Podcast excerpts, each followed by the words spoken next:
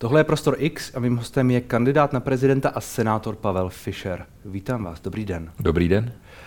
Pane Fischere, jak teď vidíte svoje šance na to stát se prezidentem? Do voleb máme ještě několik týdnů. Hmm. Eh, hodně voličů je pořád nerozhodnutých. Hmm. A ti, co mají svého kandidáta, ještě váhají, jestli ho nezměnit. Eh, je tady skutečně ještě pohyb a já vím, že mám co nabídnout, tak proto bojuju a budu bojovat až do konce. A vy jste zmiňoval, že máte nějaká vlastní data ohledně toho, jaké jsou ty preference, co se týče těch jednotlivých kandidátů, protože ta data, která máme všichni, ta veřejná, vám nedávají zatím úplně velké šance. Jak říkáte, je ještě relativně daleko, je tam nějaká skupina nerozhodnutých, nicméně držíte se někde okolo těch 6-7% a tak dále. Vy máte nějaká vlastní data? Já vycházím z vlastních analýz, protože jsem pracoval eh, v hmm. sociologickém průzkumu. Mám eh, možnost srovnávat s tím, co bylo před pěti lety. Tam hmm. jsem touhle dobou měl 0,0 nic. Nebo ano, kolik. to je pravda. A dobře vím, že v těch posledních týdnech eh, je možné dosáhnout překvapivého výsledku viděno z Prahy. Hmm. Takže já mám například data z posledních voleb. To jsou jako nejrobustnější data, která může mít politický kandidát ve volbách a já jsem politický kandidát a já mám zkušenost z prezidentské volby. Na druhou stranu poslední volba to bylo před pěti lety a to byla celá republika trochu jinde. Vy jste byli jinde. Já nevím, jestli to je úplně srovnatelné, jestli ta data, jestli ta data jsou správná, jestli jsou kvalitní. No pak to doplňujete vlastními daty, která se sbíráte nebo která máte vlastně k dispozici. Hmm. A, a to jsou jaká data? Ty vám říkají, že prostě máte třeba šanci na druhé kolo? Víte, ta soutěž ještě není rozhodnutá. Když se dneska Já říká, neříkám, že ale když se dneska říká, že zůstávají tři kandidáti, mm. velká média si je zvou Aha. jako favority a ostatní neberou, protože vlastně eh, nepatří do toho užšího výběru, tak mně to přijde vlastně nefér. To nám zkresluje tu eh, volební soutěž. Mm. Demokratická soutěž, otevřená soutěž znamená, že každý, kdo se kvalifikuje, kdo splnil kritéria, mm-hmm. já jsem vlastně ty povinnosti splnil dokonce několikanásobně. Přinesl jsem kandidátní listinu podepsanou ze sněmovny, přinesl jsem kandidátní listinu podepsanou v Senátu a dokonce na té senátní jsem měl třikrát víc podpisů, než bylo potřeba. Takže já jsem se kvalifikoval hmm. opakovaně. A dělal jsem to proto, že pro prezidenta je fajn, když má podporu z obou komor parlamentu. Takže já vím, že mám co nabídnout a že má velmi silnou politickou podporu. Hmm. To, s těmi... To, co zmiňujete s těmi podpisy, jenom bych se s dovolením u toho zastavil. Uh, tam je ten bod, že senátoři, respektive poslanci, podle všeho v tuhle chvíli mohou podepsat uh, ty kandidátní listiny více kandidátů, a že někteří z nich to skutečně udělali. Uh, není tohle, nerelativizuje tohle trochu to, co říkáte, že prostě ti kandidáti, ti senátoři nebo poslanci, kteří podepsali vám, dost možná podepsali taky všem ostatním kandidátům. Nepodepsali, já jsem to hlídal hmm. a mám skutečně unikátní. Vy máte podpisy. ty unikátní. Navíc, když se podíváte do toho, jak přeskoumávalo ministerstvo hmm. vnitra ty kandidátní listiny, tak já jsem prošel bez ztráty kytičky. Takže to ano, to ano. To já je to v pořádku. nerozporuji nějak. Tedy to, to vyzývání, aby například vy nebo kolega Marek Hilšer, také senátor, jste nějakým způsobem odstoupili a dali uh, ideálně tedy podle některých podporu těm, těm třem hlavním nebo jednomu z nich. Uh, jak je vnímáte? Mně to přijde jako spekulace a jako když eh, hrajete pingpongový turnaj, nejste zrovna na čele a někdo přijde a řekne, už je rozhodnuto. Hmm. To se musí dohrát do konce. Volby jsou v lednu. Pro mě není suverén ten, který dává data ze sociologických průzkumů, ale volič. Volič rozhoduje v naší zemi. A volič je suverén a ten rozdává karty. Tak to vyhodnoťme v okamžiku voleb. A k těm výzvám po odstupování mně to vlastně přijde úsměvné a dokonce i trochu nefér. To bychom mohli teď společně udělat tady výzvu, ať odstoupí Andrej Babiš a trochu se nám to všechno zjednoduší. Dělám si z toho legraci s nadsázkou, ale tak to přeci je. Každý, kdo se kvalifikoval, má možnost soutěžit a ukázat, co umí. Hmm. A já vím, že mám co nabídnout. No, oni někteří uh, v souvislosti s tím říkají, že vy, že vám jde o publicitu před senátorskými volbami. Že, to, že toho, jak si chytře a le- legitimně uh, využíváte v souvislosti s tímto. Co byste na to řekl? Mně to přijde jako faul, protože jako senátor mám za sebou čtyři roky usilovné práce hmm. a senátora případně volíte na základě toho, co odvedl jako senátor. A já vím, že mám co nabídnout už dneska. Eh, každý, kdo se připojí na internet Senátu, uvidí, kolikrát jsem byl zpravodaj, kolikrát jsem dával na stůl velmi tvrdá usnesení, která mm. Senát celý jako jeden muž zprava doleva prostě podpořil. Tohle je moje práce v Senátu a já velmi dobře vím, že mám co ukázat.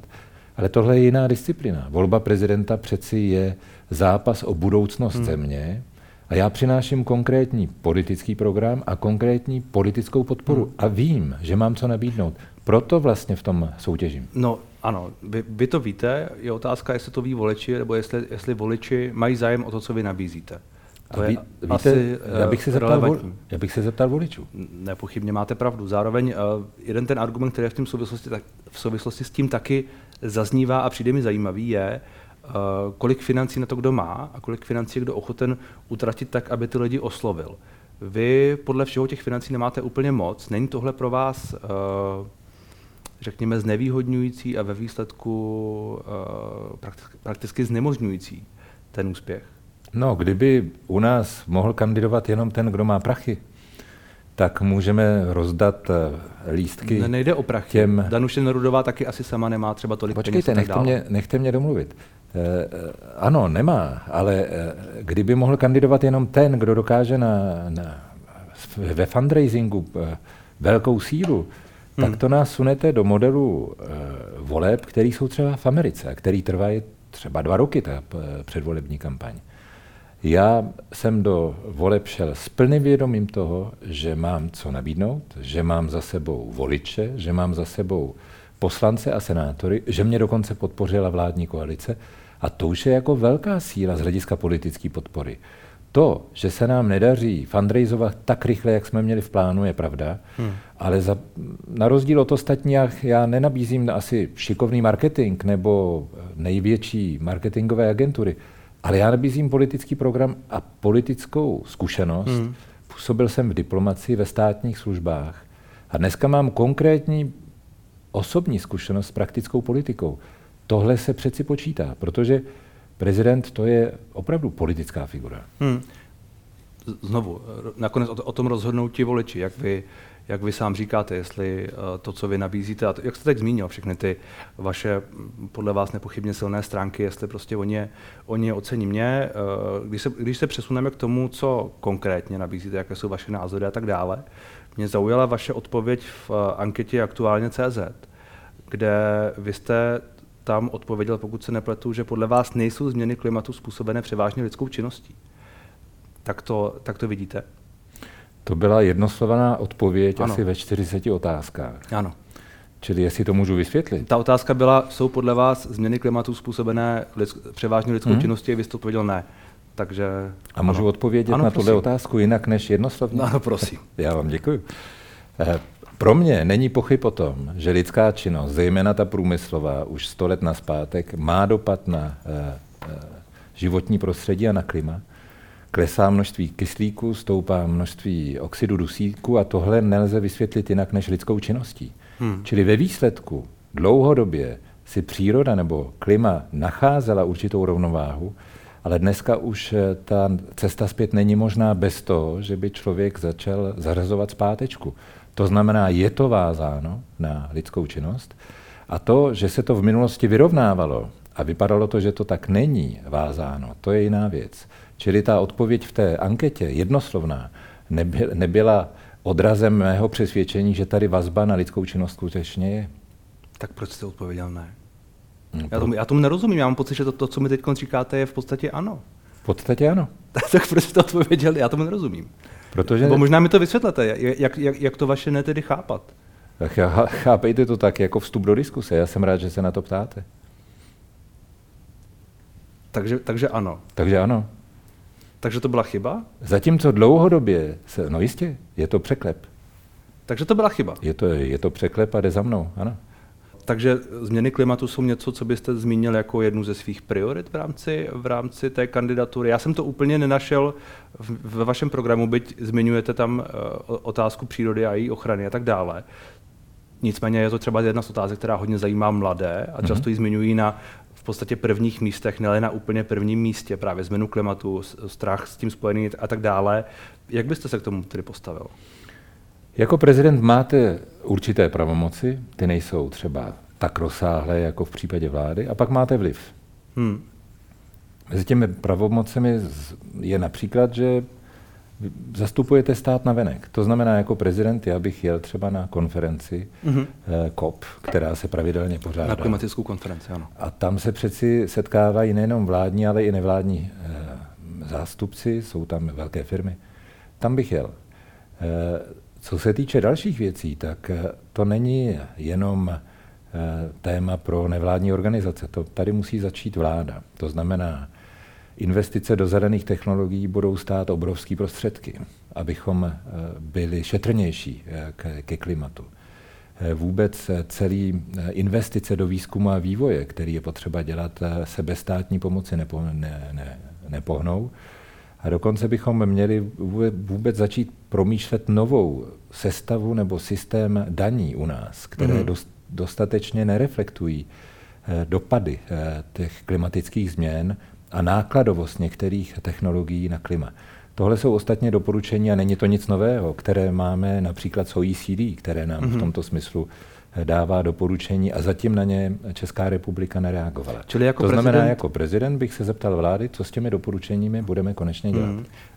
V rámci toho zastupování na venek byste tedy se chtěl účastnit některých těch mezinárodních jednání, případně tam nějakým způsobem reprezentovat nebo spolu reprezentovat Českou Českou republiku a tlačil byste na vládu. Chápu to správně. Jistě, když se podíváte do vládního programu, tak ona tam má některé dobré věci, ale hmm. pro samé krize, které teďka řešila, jako kdyby na ně nebyl čas. Hmm. Tady je potřeba, aby to prezident například vracel na stůl a když vidí, že studenti začínají demonstrovat nebo blokovat fakulty, jak jsme to viděli hmm. okolo 17. listopadu, tak by slušelo prezidentovi, aby studenty pozval hmm. na hrad, aby jim dal slovo, aby je vyslechl a třeba, aby umožnil dialog s těmi, proti nimž třeba studenti eh, chtějí protestovat nebo s nimiž se chtějí setkat. Tohle bych například jako prezident udělal. Ta klimastávka, kterou jste zmínil, tři ta blokace v úvozovkách eh, některých fakult vysokých škol je za vás správnou cestou, nebo obecně to, jakým směrem teď jde eh, ta protestní část toho hnutí je, je pro vás pochopitelná? Je to extrém. Některé ty projevy je potřeba podle mého soudu jasně odsoudit, protože eh, když nehodnocují třeba eh, ve světových galeriích důležitá hmm. díla mistrů, tak mi to přijde při nejmenším eh, pochybný, pochybný způsob protestu. Na druhou tak stranu... Je třeba doplnit, ta díla jsou za sklem, čili znehodnocují ano, ale... Ne, ale jenom sklo. No, ano, tak to je. Ale eh, pak bych se zajímal spíš o to, co tím protestem chtějí vyjádřit. Mm-hmm. A tím protestem chtějí vyjádřit určitý pocit buď zoufalství, nebo netrpělivosti, nebo nedočkavosti, kdy už konečně eh, stát, respektive světový společenství, Evropská unie a další, mm-hmm. začnou ty otázky brát vážně. Ono totiž opravdu nám ubíhá čas. A může to mít eh, i s ohledem třeba na nedostatek eh, potravin, který ještě vyhrotila ta ruská válka proti Ukrajině a, a vybombardování nebo vyplenění těch zásob, které byly na Ukrajině například připraveny pro Afriku, tak musíme být velmi obezřetní, protože opravdu eh, hladomor nebo nedostatek potravin nebo vysoká cena za potraviny může uvrhnout celou řadu lidí do nouze. Hmm. A když se to spojí s klimatickou změnou, respektive s nedostatkem vody, eh, třeba na, na, v některých místech, tak je opravdu eh, potřeba se za, o to zajímat eh, i kvůli naší vlastní bezpečnosti. Čili chápu správně, že rozumíte motivacím, nesouhlasíte s formou. Líbych bych to neřekl. Co se týče, co se týče těch uh, akcí v těch galeriích a tak dále, a ta klimastávka, ta, na těch vysokých školách, to je něco, co uh, chápete a podporujete. Mladí možná. lidé mají čich na to, co bude důležitý. Hmm. Oni mají svobodu se k tomu vyjádřit, nemají často závazky, odpovědnost za rodiny nebo nemají hypotéky. Mají opravdu svobodu se rozhodnout uh, a jsou na, na křižovatce životní. A jako svobodní, ale už odpovědní lidé, a k odpovědnosti je vedeme, takže je to úplně v pořádku, se hlásí o slovo. A tohle je potřeba vlastně uvítat. Tu energii hmm. je potřeba vzít a e, vlastně ji e, vzít jako impuls. Tohle bych jako prezident udělal. Vždyť na hradě máte obrovský prostory a možnost uspořádat ne jedno, ale mnoho debatních stolů s různými zástupci průmyslu nebo státní zprávy nebo, nebo vědecké komunity, aby se tam začaly vyjasňovat základní priority. Česká republika dlouhodobě nemá vyjasněny priority, například ve vztahu k Evropské unii. A prezident by mohl pomoci tyhle ty priority formulovat, hmm. vytvořit proto e, zázemí nebo prostor už jako hostitel. A když k tomu přidáme, že je to navíc nejvyšší ústavní činitel, který může přijít na jednání vlády, tak má vlastně velký vliv a může s těmi věcmi pomoci. Hmm. Vy jste uh, zároveň, nebo jinak se zeptám, uh, říkáte, že těm mladým dochází trpělivost a jedna z těch věcí, které mladá generace často v průzkumech ohledně toho, co je zajímá i v souvislosti s prezidentskou volbou, zmiňuje je manželství pro všechny. A taky mám pocit, že tam některým dochází trpělivost. Je to téma, které zajímá stále víc eh, těch, těch mladých. To je téma, ve kterém vy jste měl poněkud kontroverzní názor, Měníte ho nějak v souvislosti s tím, jak vidíte, eh, jak vidíte třeba to, jak, jak důležité to je pro některé lidi? Já vidím, že to je pro některé důležité. Hmm. Zároveň se podívejme do sněmovny, kde se teprve teďka ve druhém čtení začal projednávat ten, ta předloha zákona, která by vlastně o, hmm. o těch eh, o tom dorovnání práv stejnopohlavních Ale to párů. Ale to je o odvaze či... poslanců. To je téma skutečně pro poslaneckou sněmovnu hmm. a pro politické strany, jestli si to dají do programu nebo ne. Mm-hmm. To znamená, je-li někdo netrpělivý, ať kandiduje, nebo ať to prosadí ne, do já, agendy. Tomu já rozumím, o to, o to zase tak nejde, jde mi o váš postoj. Já hodně o tom přemýšlím a vlastně hodně naslouchám i lidem, kteří mají úplně opačný názor než hmm. já. A vidím, že je v našem zájmu, aby parlamentní demokracie v naší zemi a právní stát fungovaly. Takže když to vezmu po pořádku, tak to, co se projedná v parlamentu, a schválí se jako zákon, tak v podstatě se stává zákonem a prezident už k tomu má pouze připojit svůj podpis. Prezident ten zákon nepíše, on nemá legislativní pravomoc. Jako prezident bych se té parlamentní většině eh, nestavěl, ale vlastně jí umožnil, aby ten zákon mohl platit. A nevracel bych ho, nevetoval bych ho hmm. a pokud bude v pořádku ten zákon, tak bych ho eh, podepsal. Tak a, a tohle je něco, co platí pro všechny zákony? Ne, ne, ne, ale vy jste se ptal na manželství ano, pro všechny. Ano, ale ano, k tomu se hned, hned vrátím a obecně to neplatí pro všechny zákony, takže uh, prezident pouze připojuje podpis a je tu nějaká Ne, prezident má pravomoc zákon nepodepsat ano. a vrátit ho, samozřejmě. Ano, ano, ano, ale a zároveň pořád je, pořád je tam ta parlamentní většina, která nějak projevila svůj názor a vy jste teď zmínil, že je otázka, jestli tedy prezident by měl nebo neměl nějak do, té legislativní, do toho legislativního procesu vstupovat, pokud není přímým aktérem. No, e, začneme úplně na začátku. Kancelář prezidenta republiky je připomínkové místo. To znamená, když se rozesílá návrh zákona, třeba vládního zákona, hmm. tak kancelář prezidenta k tomu může připojit nějaký svůj názor. Ale nemluvíme teď o tomto případu, mluvíme o zákonu, který už dneska projednává poslanecká sněmovna. Pro mě osobně, a teď mluvím o svém vlastním přesvědčení, je manželství postaveno na vztahu muže, ženy a patří do něj děti. Takhle to vidím já a tak jsem byl vychovaný.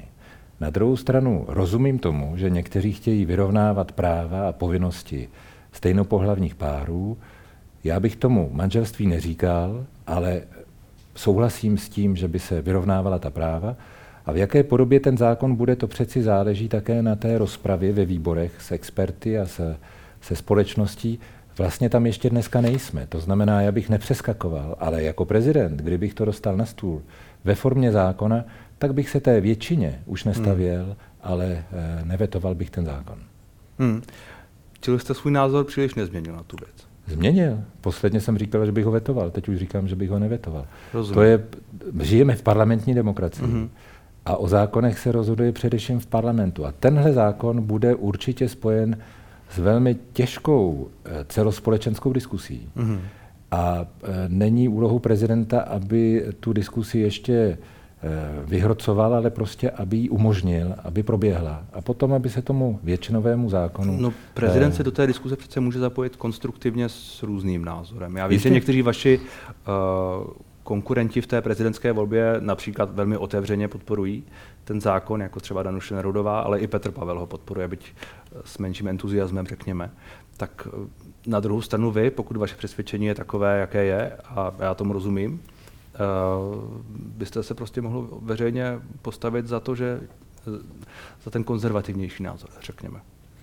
Lidé znají moje názory. Ano. Voliči znají moje názory, ale zároveň my jsme dneska v situaci, kdy se na evropský kontinent vrátila válka. Mm-hmm.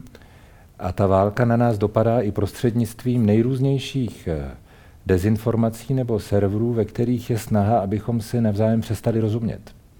Mimochodem i o celé řadě společenských témat. Nemusí jít jenom o názor na válku na Rusko. A tohle musíme mít na paměti. Jako společnost bychom se neměli rozhádat. Hmm. Měli bychom být schopni dialogu. Hmm. Vy znáte moje názory, já respektuju názory těch, kteří mají e, jiný postoj. A protože žijeme v parlamentní demokracii, tak já budu respektovat většinu, která projde parlamentem. Takhle jednoduchý to je. Přitom mám svoje osobní přesvědčení, ale zároveň vím, že zastupitelská demokracie, kde platí právo, vláda práva, kde můžou se i menšiny zasazovat o svoje práva, je kvalita sama o sobě, kterou musíme chránit. Proto takhle mluvím. Hmm. Zároveň je tu jedna vaše citace, kterou bych tomu s dovolením doplnil, kde bychom připustili, že dáme naroveň manželství a pohlavní svazky, posilujeme tím obavy, že se budou děti schánět na trhu a že, s nimi bude, že se s nimi bude obchodovat. Tohle je uh, myšlenka, kterou jste taky opakoval. A zajímá mě, jaké pro ní máte argumenty pro to obchodování. Neopakoval, já jsem ji řekl v delším rozhovoru, ano. ve kterém jsem mluvil já o... Já jsem ji četl minimálně dvakrát, tak minimálně dvakrát jste ji zopakoval. Ne? Vaše kolegyně kroutí hlavou, tak možná moje chyba. Dobře, já tak minimálně řekl, jednu jste řekl. Já jsem ji řekl v jednom rozhovoru, kde hmm. mluvím o manželství jako o institutu, který má význam pro stát. Hmm. Představte si někoho, kdo má sedm manželek a bude tvrdit, že to je manželství podle našeho právního řádu. Tady musíme být opatrní, protože tak, jak budeme definovat manželství, a to je v tom článku, který citujete, tak eh, vlastně definujeme také právní práva a povinnosti jednotlivých partnerů, kteří žijí vlastně v jedné rodině, tedy v manželství. A teď, co se týče eh, té citace, já jsem mluvil o právech dětí v tu chvíli. To znamená, mluvil jsem ano o tom, že dneska je potřeba respektovat práva dětí, Například v případě, že si heterosexuální partneři schánějí nebo zkoušejí zabezpečit dítě a že to platí pro obě, jak pro manžele, tak pro ty, kteří stej, žijí ve stejnopohlavním páru. Já jsem tam nečinil rozdíl, tam jsem mluvil o obou. Mluvil jsem o právech dětí a práva dětí za ty ručíme my jako dospělí, nikoli vlastně pane, ty děti sami. Pane senátor, já se omlouvám když dáme naroveň manželství a pohlavní svazky, posilujeme tím obavy, že se budou schánět na trhu děti. Posilujeme tím obavy. Ano. Obavy a že může... se s ním bude obchodovat. Já se jenom ptám, z čeho vycházíte v rámci toho obchodování. Jenom eh, rozumíte, neodpověděl jste mi na tu otázku. No tak se podívejte na server, který jsem citoval, nebo který hmm. jsem citoval později, a který v češtině velmi přesně popisoval případ eh, kliniky, která eh, dokonce i v Praze nabízela děti Eh, od náhradních matek způsobem, který byl vlastně v právním váku, mm-hmm. kdy ty, těm dětem nebyly garantovány jejich základní práva. Z tohohle já mám obavu. To se týká přeci jak těch, co žijí v manželství, tak těch, co žijí ve stejnopohlavních svazcích. Tady bych nerozlišoval. Tady je důraz na ta práva dětí. Proto o tom mluvím. Mm-hmm. A zároveň to zní ale jako varování před manželstvím stejnopohlavních, před stejnopohlavním manželstvím. Tak to zní. Ale ne. tak to není myšleno, tedy chápu ne, to správně. Když se podíváte na celý ten uh, rozhovor... Já jsem, já, jsem ho, já jsem četl, celou tuto, tuto pasáž jsem četl. Ne, když se podíváte a... na celý ten rozhovor, Dobře. tak je o právech dětí a hmm. také o právech dětí bez ohledu na to, hmm. jestli se jedná o manžele ano. nebo o stejnopohlavní čili, čili to, že si tuto větu, a nejenom tuto větu, vykládám jako varování před manželstvím pro všechny, tedy chápu špatně. Je to varování, abychom nezapomínali na práva dětí. Takhle je to myšleno. Dobře. S tím souvisí ještě jedna otázka, kterou jsem chtěl položit a my jsme se o tom už spolu jednou eh, dříve bavili. To je to, co, to, co zaznělo, ale to všechno to jsou takové uh, kulturní otázky, řekněme. Uh, to, co zaznělo v souvislosti s jmenováním ústavních soudců. To, co jste řekl před minulou volbou, jestli si to pamatujete. Nepochybně si to pamatujete. Že byste, že byste ústavním soudcem nejmenoval homosexuál. To je něco, na co jste změnil názor, jestli se nepletu. To byl výrok ano. před pěti lety ano. v diskusi, kterou jsem chtěl ukončit, která ano. mě byla nepříjemná. A za ten výrok jsem se omluvil už asi stokrát. Já vím, já vím. To znamená, to nebyl postoj, to byl diskusní příspěvek, abychom uzavřeli diskusi. Mm-hmm. Pokud se mě na to po pěti letech chcete zeptat, tak mohu říci, že jsem nikdy nečinil rozdílu mezi svými kolegy, spolupracovníky. Žil jsem v zahraničí, pracoval jsem v New Yorku nebo v Paříži, vím dobře, jak vypadá barevná společnost v Londýně nebo v Berlíně, takže vím, jak vypadá dneska otevřená demokratická společnost. Mm-hmm. A my si musíme zvykat na to, že bychom neměli lidi posuzovat podle toho, jaké jsou barvy, mm. nebo z jaké jsou menšiny, nebo jaký mají názory. To by byl podle mě faul. A já jsem to nikdy nedělal. A dělat to nebudu, takže vlastně na to je snad dostatečná odpověď. Tohle už, tohle už prostě neplatí. V žádném ohledu té otázky. Chápu můj správně. vztah, můj já vás, vztah, nechte mě teďka eh, do, dokončit myšlenku, když vás to tak zajímá. Můj vztah k menšinám nebo ke každému je založený na respektu, hmm. na úctě k lidské důstojnosti, hmm. na úctě ke každému, na právním státu, hmm. na respektování základních práv, svobod a lidských práv. Do toho se vědeme všichni. Hmm. A protože já mám taky eh, eh, svoje přesvědčení, které mi chrání ústava, tak dobře vím, že i menšiny jsou pod ochranou ústavy. A jako prezident bych tady byl pro všecky a přistupoval ke každému s respektem. Takhle jednoduchý to je. Hmm. Takže vlastně, jestli vám to takhle stačí, to je, prezidentská agenda je přeci založená na tom, že respektujete zákony, znáte ústavu a dobře víte, co je vaší povinností. Jako prezident bych přistupoval s respektem ke každému. Takhle mi to nepochybně, nepochybně stačí. Vy jste zmínil, když jsme se bavili o té změně klimatu, daně, že nedobře uh, reflektují, se jsem vás správně pochopil, to, že se jak se dostáváme na úroveň jiných nákladů, co se týče změny klimatu, ale asi nejenom změny klimatu. Jaký stát by, byste si tedy představoval v otázce daní? Jak, uh, jaké nastavení?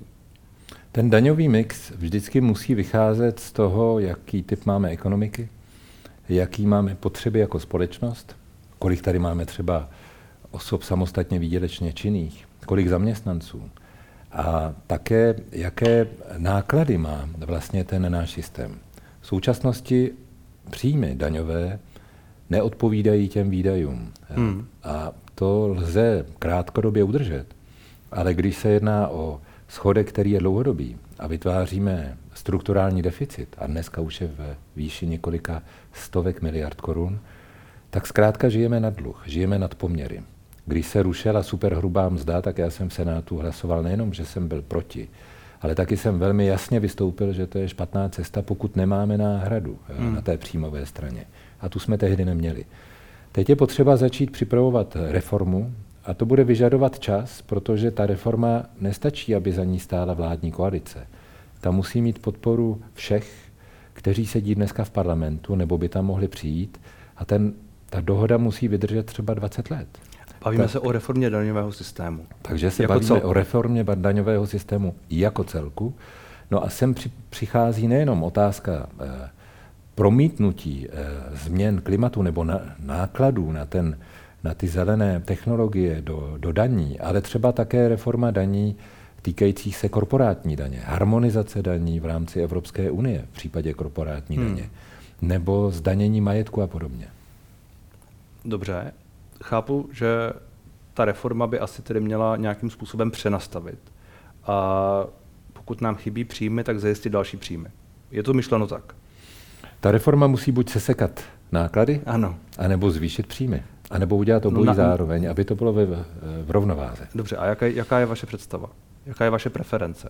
Víte, to není úplně prezidentská agenda, hmm. ale já vám řeknu, jak to vidím. Eh, prezident totiž může přispět k tomu, abychom vedli o těchto věcech dialog včas a abychom si vytvořili eh, prostor pro to, abychom se na tom podstatném prostě shodli. A to co nejdříve, a aby to drželo, ta dohoda. V tomhle prezident může udělat obrovskou, eh, obrovský díl práce. A já se k tomu hlásím. My jsme jako členská země OECD v klubu rozvinutých zemí, kde máte energetický mix nastaven různým způsobem. Eh, jsou země, které ho mají nastaven, protože jsou hodně v digitálu, jako například Estonsko. Jsou země, které mají velmi rozvinutý sociální stát, jako například Švédsko. A my si musíme položit otázku, co všechno bude stát platit, co budeme platit eh, ze společného a pak se začít dívat na ten energetický mix, jak ho nastavit. Já bych tudíž šel do OECD. Da, daňový, myslí, daňový mix, myslíte? Ano, děkuju. Eh, do toho daňového mixu eh, se podíval právě na zkušenost OECD, na doporučení, které dostáváme už pravidelně každé dva roky. Ale příští rok na jaře dostaneme další doporučení. A vždycky se tam týká část toho textu o České republice také daní a reformy daňového systému. Hmm. A za poslední roky tam je doporučení, abychom něco změnili. My jsme to zatím nezměnili. Mě bude zajímat, co s těmi doporučeními budeme dělat do budoucna, protože to je otázka budoucnosti České republiky a naší konkurenceschopnosti. Já jsem se vás ptal na preferenci, na něco konkrétnějšího. Vy tedy žádnou nemáte, například když, když jste zmiňoval, že daně, co se týče té energetiky, neod, energetiky neodpovídají, tak uh, z vašeho pohledu uh, v tuhle chvíli nemáte jasno, například, jestli by se měl nějaká, nějaká daň zvýšit, nebo, nebo něco podobného. Víte, já o tom uvažuji jako o komplexní otázce. Ona to je komplexní otázka. To znamená, Ale že... zároveň, pokud se má jít nějakou cestou, tak se může jít buď cestou, jak vy jste zmínil, nižší výdaje, menší stát, méně úředníků, propouštění a tak dále. Těch, těch možností je víc, teď jakoby zmiňuji. A můžu na to na, zareagovat rovnou? Ano, prosím. To se mi líbí. Nižší, menší stát, méně hmm. úředníků. Ale ona se to lehce řekne, ale pak samozřejmě je s tím spojená agenda a tak dále a rozumíte. Já vám rozumím. Já jsem dělal úředníka, takže vím, o čem mluvíte. Zároveň ale my si žijeme vlastně nad poměry. Hmm. A stát by měl jít příkladem. To jako znamená, stát si žijeme nad, nad poměry. Ano. Hmm. Měli bychom vlastně si provést inventuru nejenom státního majetku. Možná, že některý majetek by bylo rozumné a prozíravé vlastně připravit na to, aby byl spravován například privátně, ale zároveň se podívat na počet úředníků, jejich agendy a připravit rozsáhlé škrty, úspory tak, abychom vlastně ulehčili eh, hmm. té výdajové ono, stránce. Ono je problém, že my se bavíme o stovkách miliard ročně. Ten strukturální deficit v tuhle chvíli je nějakých přes 200 miliard, kolik to bude s demografickým vývojem a tak dále v budoucnosti a s těmi změnami, které jste vy zmínil, je asi spíš eh, otazník, nicméně to nepochybně nebude míň. Čili já nevím, jestli tyhle škrty dělají tato, tato čísla. Vzpomeňte si na 90. léta. Tehdy eh, občanská demokratická strana, a nebyla sama, prosazovala eh, vyrovnaný rozpočet a dokonce navrhovala, aby se z toho stal zákon, aby to byla povinnost. My jsme na tady ten závazek zapomněli. Je potřeba se k němu vrátit, protože eh, na jedné straně musíme zvýšit příjmy a na druhé straně snížit výdaje. To, že jsme dneska v krizi, to, že celá řada občanů potřebuje pomoci, to je e, pravda a je dobře, že vláda pomáhá. Měla by pomáhat možná adresně, nikoli hmm. plošně všem. Ale my musíme se připravit na to, abychom tuhle velkorysost e, ve vhodnou chvíli ukončili a byli připraveni přijmout odvážná řešení. O tom mluvím. A to se připravuje dlouhodobě. A tady bych se poučil opravdu od těch zkušených, eh, například, kteří v rámci OECD přemýšlejí nad tím, jak to udělat, aby to zatížení eh, daněmi bylo optimální, aby tady byl eh, stále potenciál pro růst. A to hmm. je vlastně velmi důležité, abychom růst nezadusili tím, že vytvoříme příliš vysokou daňovou zátěž. A tohle je potřeba, abychom naslouchali například expertům. Hmm. Vy jste zmínil vládní pomoc v té energetické krizi, jestli se nepletu. To jste, to, na to jste narážel, co se týče té adresnosti nebo neadresnosti. Jak teď hodnotíte kroky vlády a je to, co teď dělá podle vás, dostatečné nebo jak, jak to vnímáte? Vláda dělá, co může, na můj vkus nedělá dost. To znamená, z hlediska té pomoci například občanům s platbami za, za elektřinu nebo za energie, tam si myslím, že ta pomoc neměla být plošná, že měla být spíš adresná. Hmm. Protože ta plošnost znamená, že pomoc dostanou i ti, kterým ne, nespůsobí velký problém v rodinných financích nebo, nebo ve firmních financích, když se zvýší náklady za, za energetiku. A naopak jsou tací, které to může opravdu existenciálně ohrozit a těm je potřeba pomoc zcela konkrétně.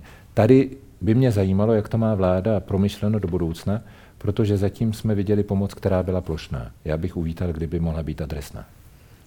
Já ocituji dvakrát z vašeho programu, řekněme. Budu chránit vrcholnou suverenitu naší republiky, která nesmí být omezena politickým ani ekonomickým vazalstvím vůči jinému státu a prosazují vrcholnou suverenitu naší republiky, která není vázána žádnou politickou ani ekonomickou závislostí na jiném státě. Co tohle znamená? A jak to jde dohromady třeba s tím, že zároveň podporujete zavedení eura? Hm. To je dobrá otázka. Hmm. Když se podíváme na Rusko, tak Česká republika měla závislost na ruském plynu, která byla mezi rekordmany. Byli jsme na nějakých 90 a něco procentech v České republice. To znamená, že jsme se dostali do situace, že jsme byli přímo závislí na tom, co s plynem udělá Vladimír Putin. A viděli jsme dobře, že jako dodavatel plynu vlastně selhal. On zavřel kohoutky, on vlastně začal využívat a zneužívat energie, energetiky jako nástroje válčení.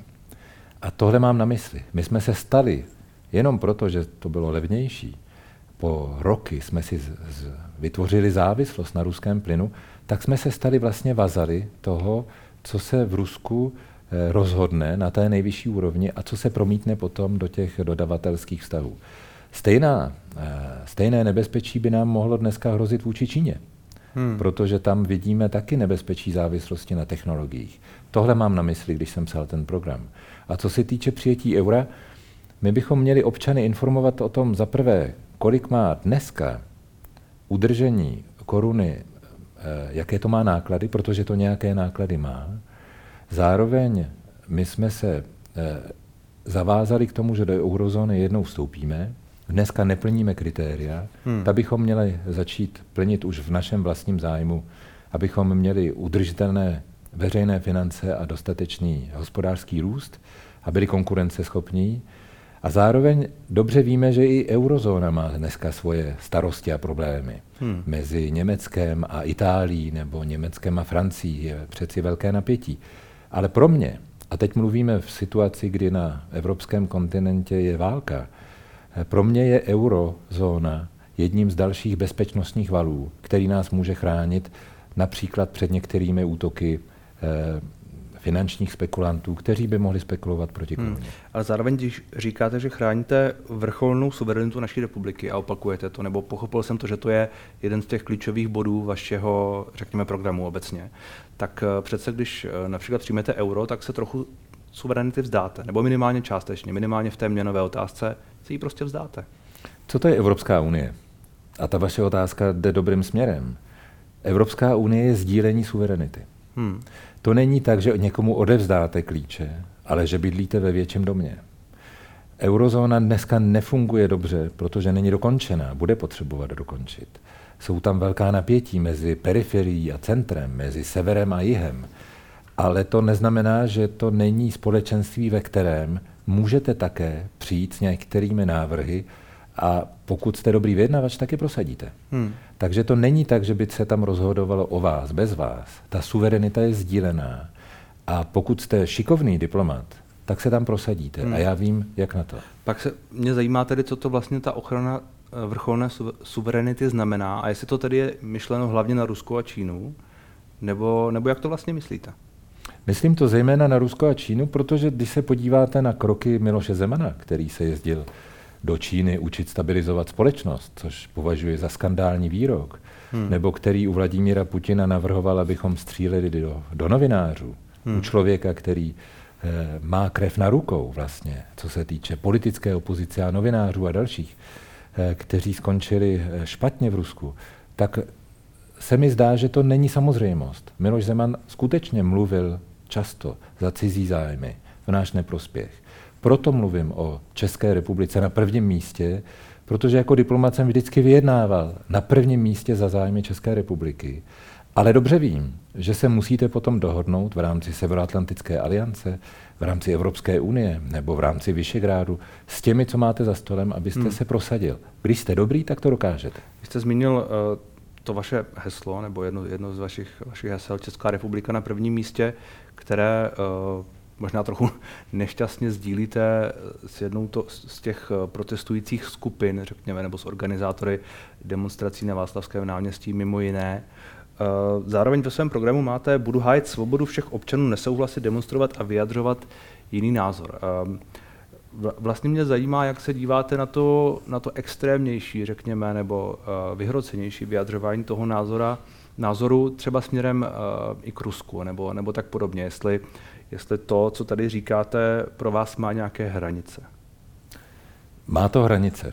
Když někdo jde na Václavské náměstí s českou vlajkou a hlásá, že se chce eh, přichýlit k Rusku a vyjednávat v Kremlu hmm. levný plyn, uprostřed války, kterou Rusko ničí, devastuje a destruuje Evropu a vůbec schopnost společenství v rámci OSN najít mírovou cestu k dohodě, tak je pro mě zrádce, protože by neměl podporovat eh, agres, agresora, který navíc Českou republiku už eh, kdysi označil za nepřátelský stát. Dokonce podpora té vojenské agrese Ruska proti Ukrajině by mohla být trestným činem, jak řekl nejvyšší státní zástupce. Čili já nepřipustím, aby českou vlajku drželi v ruce ti, kteří chtějí vlastně eh, se prodat Moskvě za lacino, tam to vidím vlast, eh, daleko za hranicí, na kterou se ptáte. I v té době, kdy jsem vyhlašoval kampaň, tak mě udělala obrovskou radost ta, eh, ta iniciativa, která říkala, vezměme si českou hmm. vlajku zpátky. To je přesně o, o tom, co mám na srdci. Českou republiku na prvním místě přeci mohou mít občané České republiky a nemusí volit extremisty. Čili někteří, to mám na mysli. Někteří ti demonstranti, eh, například z Václavského náměstí nebo organizátoři a tak dále, jsou pro vás vlastně zrádci, jestli jsem to správně pochopil, vaše slova? Pokud hlásají, že bychom měli jet do Moskvy a vyjednat si laciný plyn v hmm. situaci, kdy Rusko páchá válečné zločiny, tak by měli slyšet, že s válečnými zločinci se nejedná. To je vlastně vlastně zrádné. Hmm. A pak ale chápu, že podle vás tedy ta svoboda slova a uh, to, že budete hájit svobodu všech občanů, potrhuji všech občanů, nesouhlasit, demonstrovat a vyjadřovat jiný názor, tedy vlastně jako platí, ale má to tu hranici a za tou hranicí je už ale podle poměrně hodně lidí. Minimálně to Václavské náměstí. Ne celé, zdaleka ne všichni ne chtěli jet jedna do Moskvy, jenom několik, kteří tam mluvili na, uh, u mikrofonu. Ale tady jde přeci o důležitou věc. I svoboda slova v dnešní době má svoje hranice. Hmm. Jsou dány zákonem. Například některé věci... Ale tohle není, něco, co porušuje zákon v tuhle chvíli. Vy jste zmínil, že tedy nejvyšší Něk... soud nějakým způsobem tam... Nejvyšší státní zástupce. Nejvyšší státní, ale, ale svoboda slova už jako taková je přeci omezena zákonem. Hmm. A s ohledem na tu probíhající válku je to další důvod, abychom třeba uh, určitý typ propagandy u nás na základě doporučení soudu, na základě zákona například omezili. To mám na mysli. Tady není možné, abychom v době válčení připustili, že někdo nás bude znejistovat jenom tím, že používá metody psychologické války. A hmm. přesně takhle dneska funguje putinovské Rusko. Proti tomu nejenom, že nemůžeme eh, se tvářit, že se nic neděje, my se musíme účinně bránit. Tohle český stát nedělá dostatečně. Měli bychom posílit schopnosti bránit se té nepřátelské propagandě a to bych jako prezident také eh, zkoušel prosadit. Uvidíme, jestli k tomu dostanete příležitost. Já vám děkuji za rozhovor. Já děkuji za pozvání.